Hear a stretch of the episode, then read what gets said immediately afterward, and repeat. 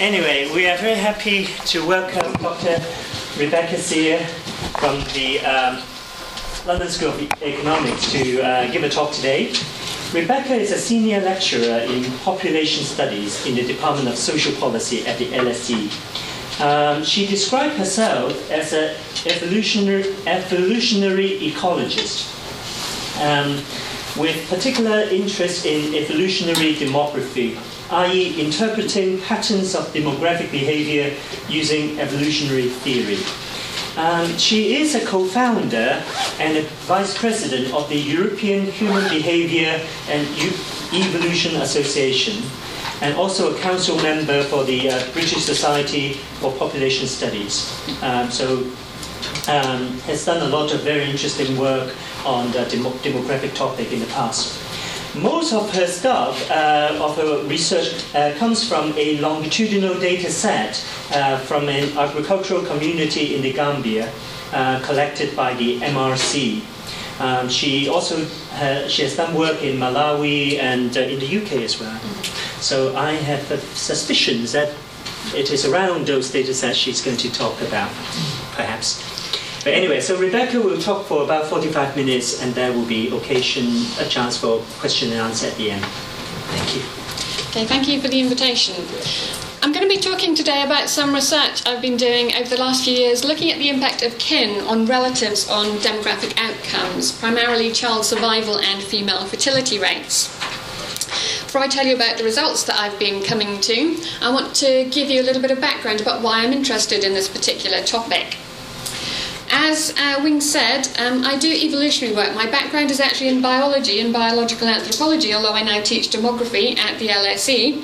So my work is uh, informed by an evolutionary framework. And if you take a biological perspective on human reproduction, which is what I aim to do, then you notice that women have a real problem. And this is that problem. Children are a real problem for human women. If you take a comparative perspective to a comparative cross species perspective to human reproduction. So, if you compare human reproduction with that of the other primate species, like those on the screen here, you'll notice that having children for women is a huge energetic burden. This is for a couple of reasons. Human children are dependent on adult carers for a very long period of time. It takes 18 or more years for a child to become a productive member of any kind of community. So that is, um, it takes at least 18 years before they have the size, the strength, or the skill to take part in the, the um, adult productive economy, whether that's hunter gathering, whether that's an agricultural community, or whether it's being a, a university lecturer, or whatever it is we do in the West these days this long period of dependency is very different to that that you see in other primates. So this is a gorilla uh, mother with her infant. The infant is entirely dependent on, on the mother while the infant is still breastfeeding for uh, a year uh, or a few years in other ape species. Once that infant is weaned, then the juvenile is entirely independent of the mother. The mother no longer has to care for that infant. The infant, the juvenile, is entirely capable of feeding itself. It may still associate with the mother because all primates, well, most primates are social living animals, but the mother no longer has the energetic burden of feeding that juvenile. It's the same in the other ape or primate species. Mothers look after one infant at a time. When their infant is weaned, they no longer have to care for that infant anymore. They can devote all of their attention to the subsequent infant, the next one that comes along. This is very different for human women. Because of this long period of childhood dependency, combined with the fact that we have relatively short interbirth intervals, in natural fertility societies, human interbirth intervals are something like two, uh, three to four years on average. Natural fertility means um, societies which don't use any kind of contraception. Amongst apes, for example, interbirth intervals tend to be quite a bit longer. They're four or five years in chimpanzees and gorillas, up to eight years in orangutans. So, this combination of short interbirth intervals with the very long period of dependency of human children creates a huge problem for human women. Human mothers are responsible for several dependent children simultaneously, something you don't see in other primates. This causes a problem. and there must be some kind of solution to this problem. This stacking of offspring that our species does probably um, represents too much of a heavy burden for mothers to bear alone. They need to get help in raising their children from elsewhere. Now, one solution to this problem has been proposed to be men, fathers. Um, evolutionary anthropologists have argued, or some of them have argued for a long time now, that men are the solution to all women's problems, that it's input from fathers that really solves this problem of the stacking of human offspring. So it's men provisioning children, not so much caring for children, but mainly um, uh, provisioning them with food and um, protection as well. Um, and that solves this problem of the stacking of human offspring. Now, I don't want to go into too much detail um, uh, into this at the moment, but more recently it's been suggested that men are not the solution to women's problems, that even um, support from men is not enough to solve this problem of um, the huge energetic burden of care that human mothers have. Care uh, and support from men is also not sufficiently reliable enough uh, for women to rely on it alone. So, more recently, it's been suggested that solution to this problem is cooperative breeding. That is, um, like the naked mole rat here, um, a cooperatively breeding mammal species. So, women don't just receive help from fathers, they also get help from other members of their social group. So, uh, child rearing is really a cooperative em- enterprise in our species. And Sarah Hrdy is the anthropologist who's really been credited with um, uh, coming up with this hypothesis and pushing this hypothesis through. Now, cooperative breeding is seen in some other species. Um, technically, it's a social system in which members of the social group assist in rearing young that are not their own offspring. So, breeding pairs get help from other individuals to raise offspring. This is most common amongst bird species. About 9% of bird species are cooperative breeders, like um, these three species on the screen here. It's pretty unusual for mammals, but a handful of mammals do it. The only other primates that do it are tamarins and marmosets, these small South American monkeys. They also seem to be cooperative breeders. Now, if human women are getting help from members of their society, the question then becomes who is helping women out? One possibility are women's older children. So, older children um, are used to help mothers raise younger children. This is the system um, which you see in most other cooperatively breeding species apart from humans. So, in bird species, bird cooperatively breeding species, it's usually um, older juveniles who haven't yet dispersed to form their own nests who help their parents out to raise their younger offspring.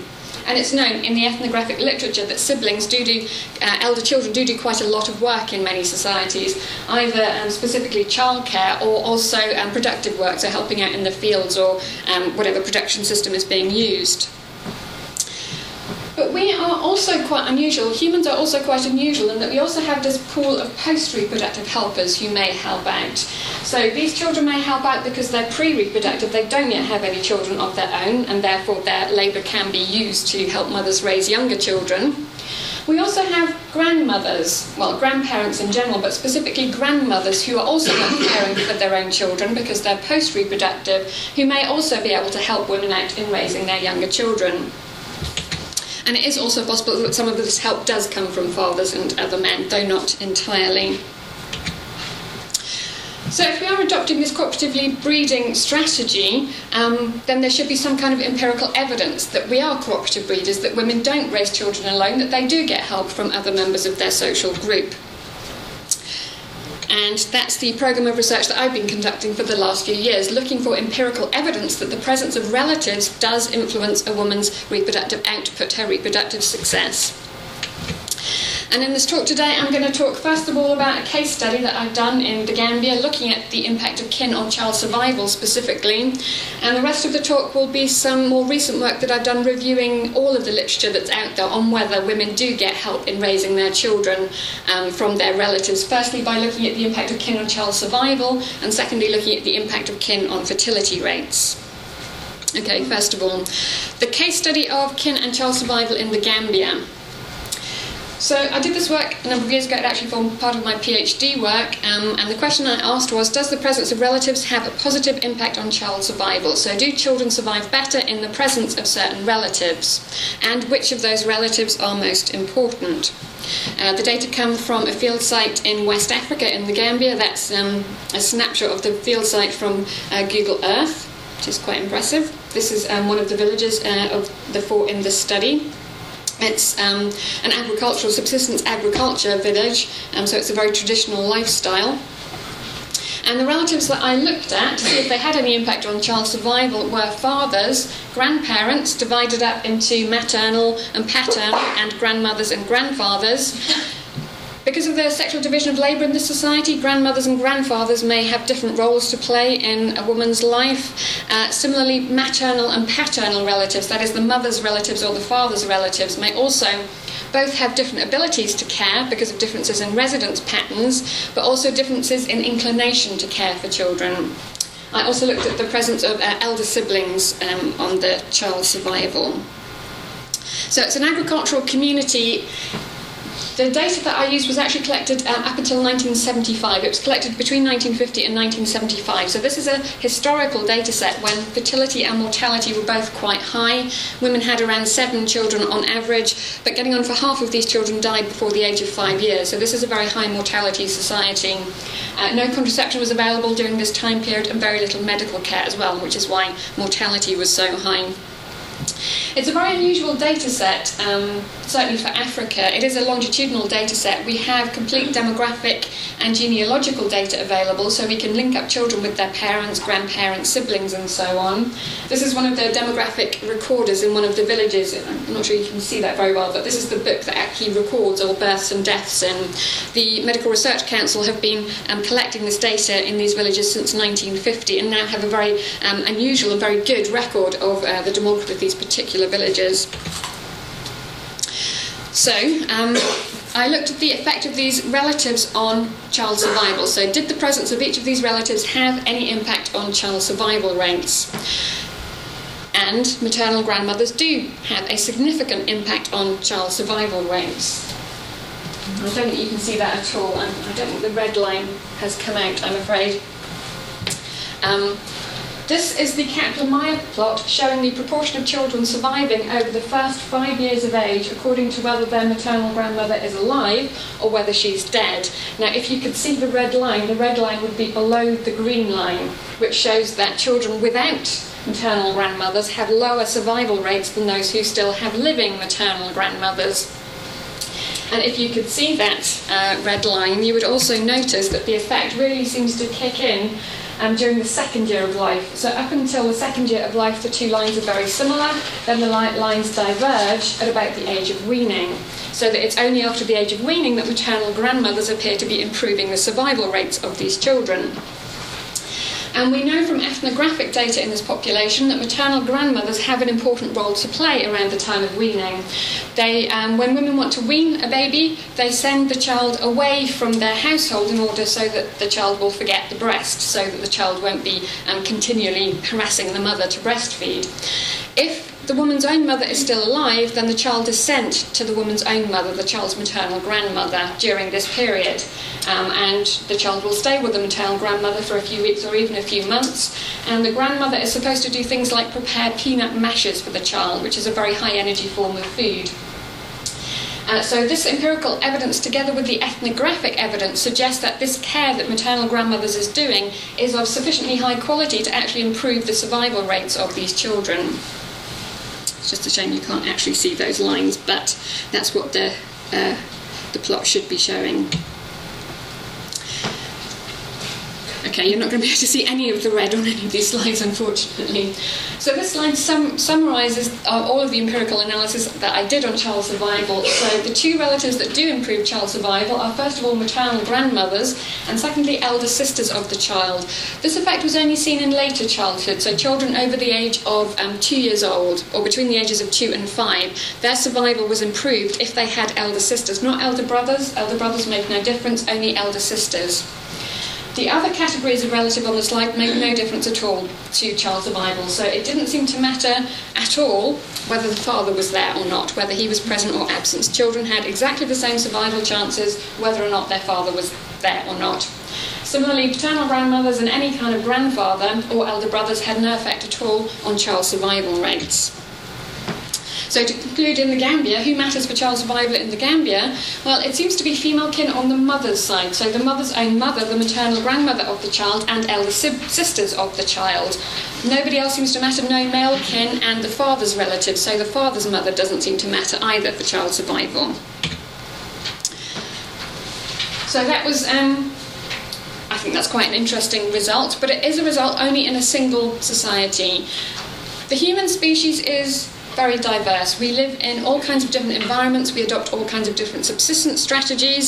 Um, to find these results in a single society is interesting of itself, but you can't say very much about the entire human species from the study of a single society if you want to really understand if humans are adopting this cooperative breeding strategy, then you need to look at studies in other populations. If studies in other populations are coming up with similar results, then you're on safer ground to conclude that this seems to be a fairly common pattern that women do receive help from other relatives in raising children. So after that um, case study in the Gambia, I looked to see if similar results could be seen in other populations by reviewing um, all of those studies which have been published on the impact of kin on child survival. And I found 35 studies which had looked at the impact of at least one relative on um, child survival rates.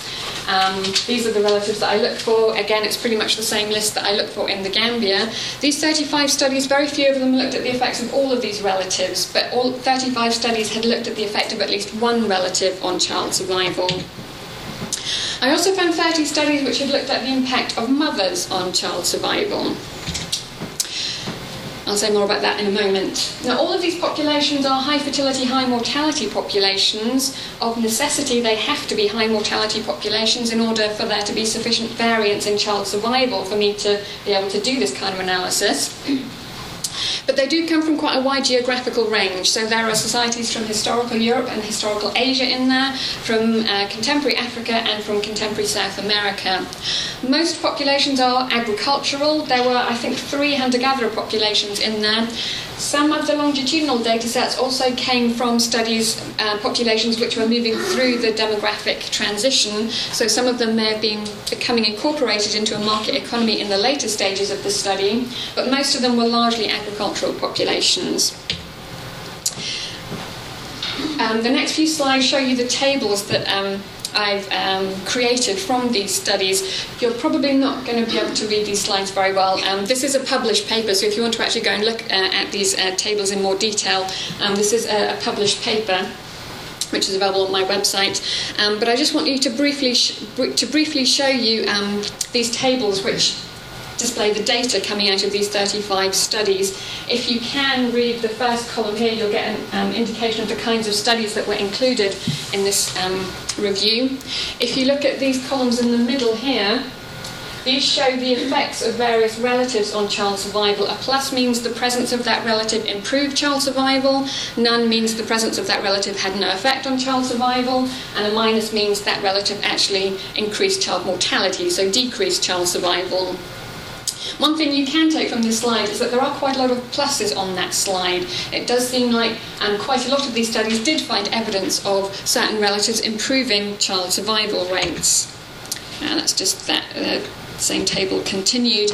Now, I did divide up these 35 studies into two groups, trying to get, uh, trying to roughly divide them up into um, studies of different quality. So these studies here are studies which didn't do any kind of multivariate statistics. It was just a univariate correlation between the presence of kin um, and child survival. Most of the studies, the ones I showed you on the previous two slides, were those that had done some kind of slightly more sophisticated statistical analysis.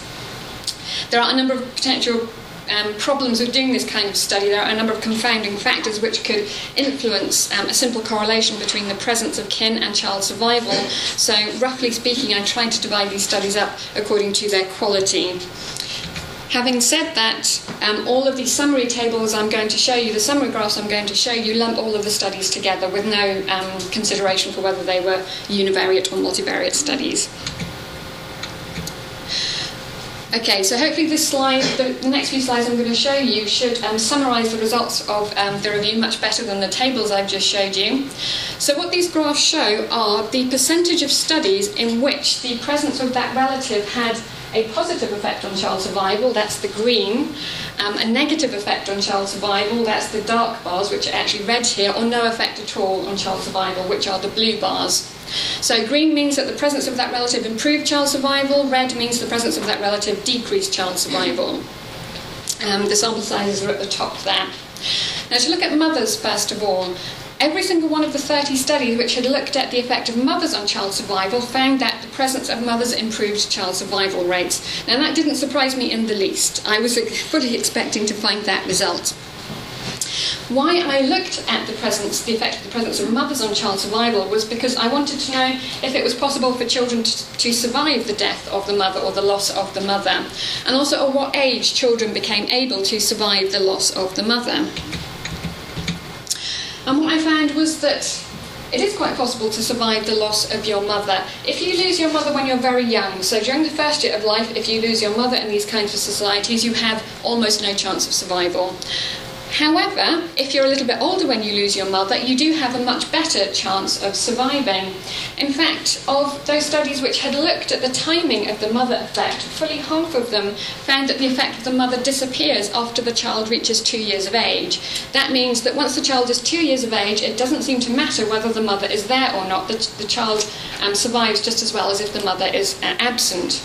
That is quite surprising because two year old children are not independent. They cannot feed themselves, they cannot look after themselves. Two year old children who lose their mothers must be cared for by somebody else, so some other relative must be stepping in to help those children out. So, that in itself suggests that there must be some kind of cooperative child rearing going on in these societies. And what the rest of the analysis um, tries to show is who that relative might be, who is helping mothers uh, out in raising children. Okay, secondly, on the screen is the effect of fathers. Fathers, as in the Gambia, don't seem to matter that much, and only about a third of the populations studied did the effect of fathers have any influence on child survival. So, in only about a third of studies did the loss of the father increase child mortality rates. In about two thirds of cases, it simply made no difference to the child whether the father was there or not. There was even one study that found that girl children survived better in the absence of the father. So in Ethiopia, female children seem to survive better if they don't have their fathers around. Um, so, in only nine of the 24 studies, did the presence of the father actually improve child survival? Mostly the father really didn't seem to have much effect at all. Again, as in the Gambia, grandmothers seem to be seem to have a much more positive effect on child survival, particularly maternal grandmothers. In about 70% of cases, the maternal grandmother improved child survival. In about half of cases, the presence of the paternal grandmother improved child survival. So grandmothers seem to be a better bet in terms of who is that relative helping mothers care for children, particularly maternal grandmothers. Although if you look at that slide again, there were a couple of cases where, again, the presence of grandmothers did increase child mortality rates. So, grandmothers are not always beneficial, sometimes they may even be detrimental to the child. Grandfathers don't seem to have very much effect at all, um, somewhat like fathers. Maternal grandfathers really seem to have very little effect at all. With paternal grandfathers, um, in half of cases they did have an impact, but that impact was evenly split between a positive and negative impact on children. So, in several cases, the presence of the paternal grandfather again increased child mortality rates. But these effects of paternal grandfathers, even when they were there, they weren't particularly strong. They tended to be seen only for children of one sex or for older children. So the effect of grandfathers on the whole was relatively weak. However, again, um, as in the Gambia, elder siblings do seem to have a positive impact on child survival where their effect has been looked for. Now, the sample size um, of those studies is extremely small. I could only find six studies which had looked at the effect of potential helpers at the nest on child survival. These are not all um, older sibs here, these are only older siblings of the child who could potentially be helpers. So these are children who are at least five years older than the child, sometimes 10 years older than the child. The reason I restricted the analysis to those older children is that relationships between siblings can be competitive as well as cooperative. Um, siblings, particularly those close closely spaced in age tend to compete for their parents' resources. So I did restrict this analysis only to children who were old enough to be uh, hopefully not in too much competition with, with the index child, but potentially cooperative.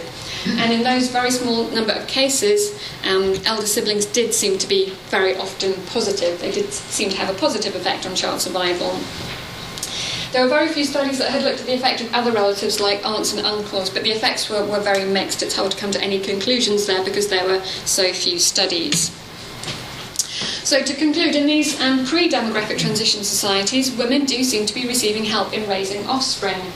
Something I should have said is that in pretty much every single study that had, has been done on the effects of kin on child survival, at least one relative apart from the mother does have a significant impact on child survival rates.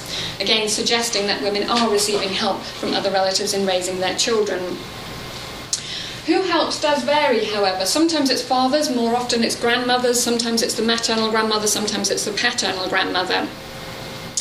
Um, it's probably going to be a very flexible strategy. So women will look to see who they have available to them um, in terms of um, residence patterns or, or, who is available to help them care for children um, in order to um, find help in raising children. So it looks like from this uh, review, at least women are cooperatively breeding, but they are using help from a number of different sources depending on who's available. I should say that these are all pre-demographic transition societies because that's where my research has focused, but um, I recently co-authored a, a a workshop paper with David Coall, who works on post demographic transition societies and the impact of grandparents specifically on child outcomes.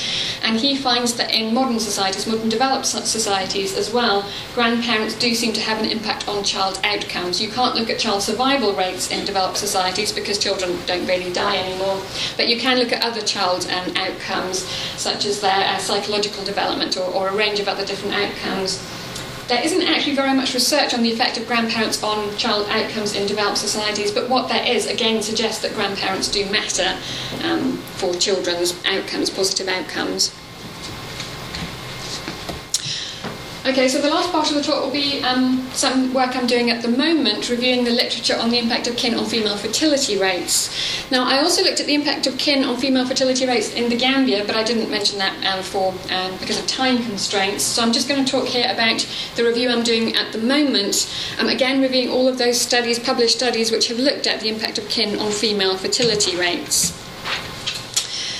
Now, if women are receiving help in raising children, this could have an impact on their fertility rates um, in a couple of ways. For one thing, the practical support that women receive in raising children could affect their fertility rates.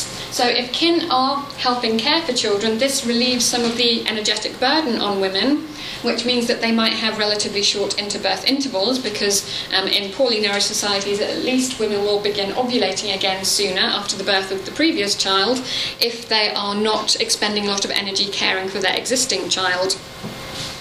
But also, the perception of this support may influence fertility decisions. So, if women know that they can rely on this network of support from their own mothers um, and elder siblings and so on, this may encourage them to have um, children at relatively short interbirth intervals and also to have a relatively large number of children.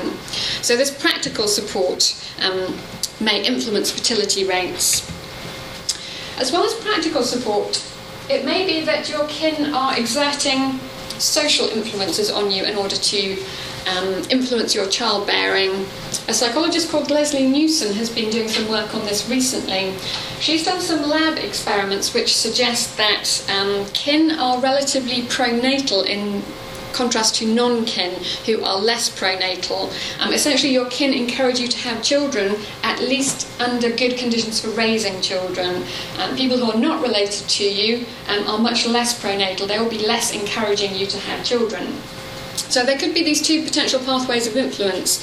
Um, kin may be affecting women's fertility rates partly through his practical support, but also because of social influence, um, encouraging, encouraging them to have children um, at the right time anyway. So, what I'm doing at the moment is again reviewing all of the studies that have been published on the effects of kin um, on fertility rates, and this is actually a systematic review. Um, the systematic review process has been developed recently in order to introduce rigour into the review process. Um, it's been developed quite a lot by a group at the Institute of Education in London. Um,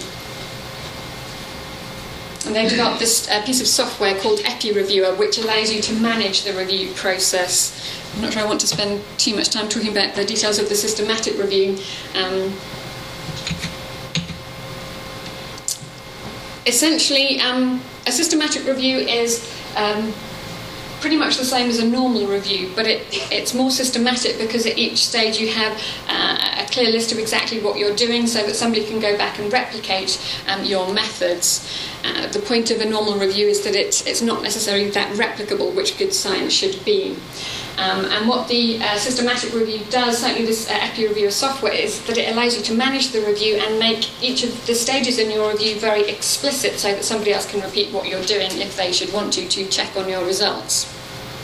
But without going into too much detail on that, um, we have done a systematic review of the effects of kin on female fertility, and what we've come up with is a corpus of 85 papers, 85 studies, which have looked at the effects of kin on fertility rates. Um, I've pulled out from EPPI-Reviewer some of the statistics on these studies. It's a larger number of studies than looked at the effects of kin on child survival. Um, so the next couple of slides just summarise the st- statistics on these 85 studies. Those are the disciplines that they come from. Um, fairly diverse group of disciplines. Not surprisingly, uh, most of them come from demography, but by no means all. As with the child mortality study, um, it's quite a geographically diverse sample, um, coming from all corners of the world essentially. Again, it includes some historical studies as well as some contemporary studies. Unlike the Child Survival Review, it includes both low and high fertility societies. So you can look at the impact of kin in any kind of society where women are having children, which means you can look at it in uh, low fertility societies and high fertility societies and the, the, studies are about evenly split between those um, studies that are in low fertility so, uh, societies, which we've arbitrarily defined as less than three children, and about half come from those in high fertility societies. So a large proportion of them do come from modern developed societies, but we also have a substantial minority from more traditional societies. So this is a much wider mix of societies than were in the Child Survival Review. It's um, much harder to do this kind of review because the outcomes are more varied. Uh, the fertility outcomes that we've included here include things like age at first birth. There's also quite a lot of work on teenage pregnancy, um, particularly in the developed world. Uh, some of the outcomes we've included are length of birth intervals and also, also the total number of births. So the, um, the outcomes here are much more diverse than they were for the child survival study, where the outcome was simply child survival couple of studies were also on fertility preferences, but the vast majority were actually on actual fertility outcomes. Um, before I mention that slide, I should perhaps say that there were quite large bodies of literature that we excluded. So, for example, there's quite a lot of work out there on intergenerational transmission of fertility. So, if you come from a large family, does that mean you also have a large family? We've excluded any of that kind of literature because it doesn't quite fit into what we're looking at. Um, We've also excluded any studies on male fertility, so this is uh, specifically the impact of kin on female fertility. As well as having a number of different fertility outcomes, the way kin was defined in these studies also varies quite a lot. Some studies did look at the presence of named relatives on female fertility, so exactly what the, the kin, uh, sorry, the child survival review did, uh, looking for the impact of named relatives on child survival. Some of these kin studies again looked at the presence of named relatives on female fertility, but quite a lot of them used um, a broader indication of kin presence. So there's quite a bit of work in the literature about whether living in an extended versus a nuclear family influences women's fertility. What an extended family usually means is living with the husband's kin. Most societies, uh, human societies worldwide, are patrilocal. That means that the woman moves to live with her husband's family when she gets married. So most of this work looking at the effects of extended versus nuclear family is looking at the effect of living with the husband's kin versus living just with your husband. In the developed world, a lot of the literature looks at parental disruption, so looking at whether girls who come from an intact family versus one in which the parents have divorced, whether that influences particularly her age at first birth and whether she becomes a teenage mother. Roughly speaking, parental disruption means the absence of the father, but it doesn't always mean that. Sometimes it's the absence of the mother.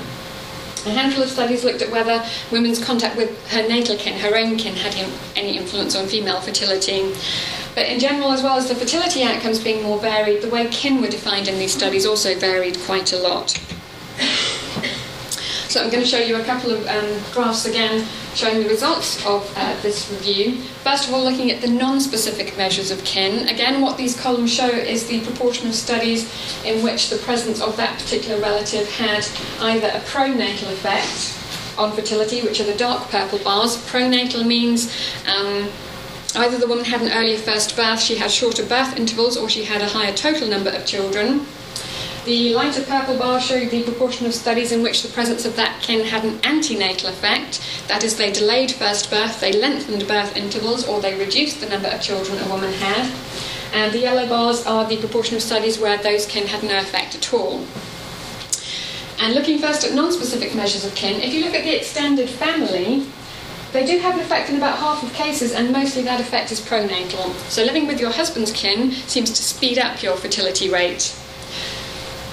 Contact with your natal kin doesn't seem to do that. If anything, contact with your natal kin slows down your fertility rate.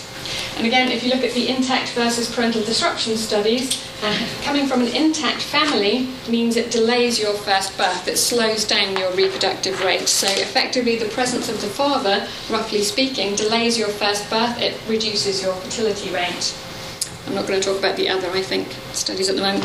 Again, the sample sizes are at the bottom of the screen, so we're not talking about huge sample sizes for any of these groups. Okay, looking at specific measures of kin, first of all, parents and parents in law. Some of these studies did look at the effect of the mother and father separately, some just lumped parents or parents in law in together, so that's what the, um, uh, the columns are showing here. Again, if you look at the specific measures of kin, parents in law seem to be pronatal. They seem to be speeding up your fertility rate. Your own parents are sometimes pronatal, sometimes antinatal. But again, there's quite a lot of evidence that kin are influencing women's fertility rates. Again, in about half of the studies, roughly speaking, uh, for all categories of kin on average, there is an effect of the presence of these relatives on women's fertility rates. Okay, so the first two columns here just summarise the previous slide. They show that your own parents are sometimes pro, sometimes antinatal, sometimes speed up your fertility rate, sometimes slow it down, whereas your parents in law, your husband's kin, tend to speed up your fertility rates. There were also a handful of studies that had looked at the effects of elder children on your fertility rate and your own siblings on your fertility rate. Again, the effect is a little bit mixed. It's often pronatal, it's sometimes antinatal, but often there is some kind of effect of these relatives on female fertility rates. Now, I should say this is work I'm doing at the moment, so these are very tentative conclusions. Oops. So these are the conclusions that I draw at the moment from this review of the effects of kin on female fertility rates. Again, there's quite a lot of evidence that kin do matter, that kin do affect your fertility rates. But again, there's quite a lot of variation between societies. Sometimes kin are pronatal, sometimes they're antinatal, sometimes they have no effect at all. If any conclusion can be drawn, tentatively, from this review, it's that parents in law seem to be much more likely to be pronatal than your own parents. Your own pa- parents sometimes speed up your fertility rate, sometimes slow it down. And if you look at um, how this varies by different types of society, what you see is that parents in law pretty much always seem to be pronatal. But if you look at your own parents, in traditional societies, they're quite often pronatal, that is, high fertility societies. But in developed societies, they're more often antinatal. Specifically, the presence of your father seems to slow down your fertility rate. This illustrates one of the problems of um, doing this review on female fertility. Um, I've simply divided these studies into whether they're pro, the relatives are pro or antinatal, without making any kind of value judgment about whether pro or antinatal um, effects are a good or a bad thing. The antinatal effects that fathers have in developed societies are probably trying to delay their daughter's birth until it is a good time for them to have a birth. Having a teenage pregnancy in a modern developed society, certainly the government will tell you, is not necessarily a good thing because it affects that uh, woman's education and has all kinds of other consequences. So these, what I've described as antinatal effects, may in fact be effects of your parents trying to delay your births until they are at the right time, and they are a good, at um, until they're at a good time for you to have children. So the analysis of kin and fertility outcomes is very much more complica- complicated than analysing the effects of kin on child survival. Um, those graphs I've showed you also do gloss over an awful lot of variation in those studies. Um, they include many different kinds of fertility outcome. The way kin is defined varies quite a lot between societies. Um, it is very much more complicated to do this analysis than it is to do the child survival analysis. But overall, I think both reviews do show that family matters to women when they're raising children. Kin do seem to have significant influences on both child survival and female fertility rates. But this influence is quite variable. Who counts does matter quite a lot between different societies. I'd just like to thank my co-authors uh, for some of this work um, and also the review group working on the review of kin and fertility. Um, it's been quite a labour intensive exercise, the systematic review, um, so I've had quite a lot of help with that. So thank you. Thank you.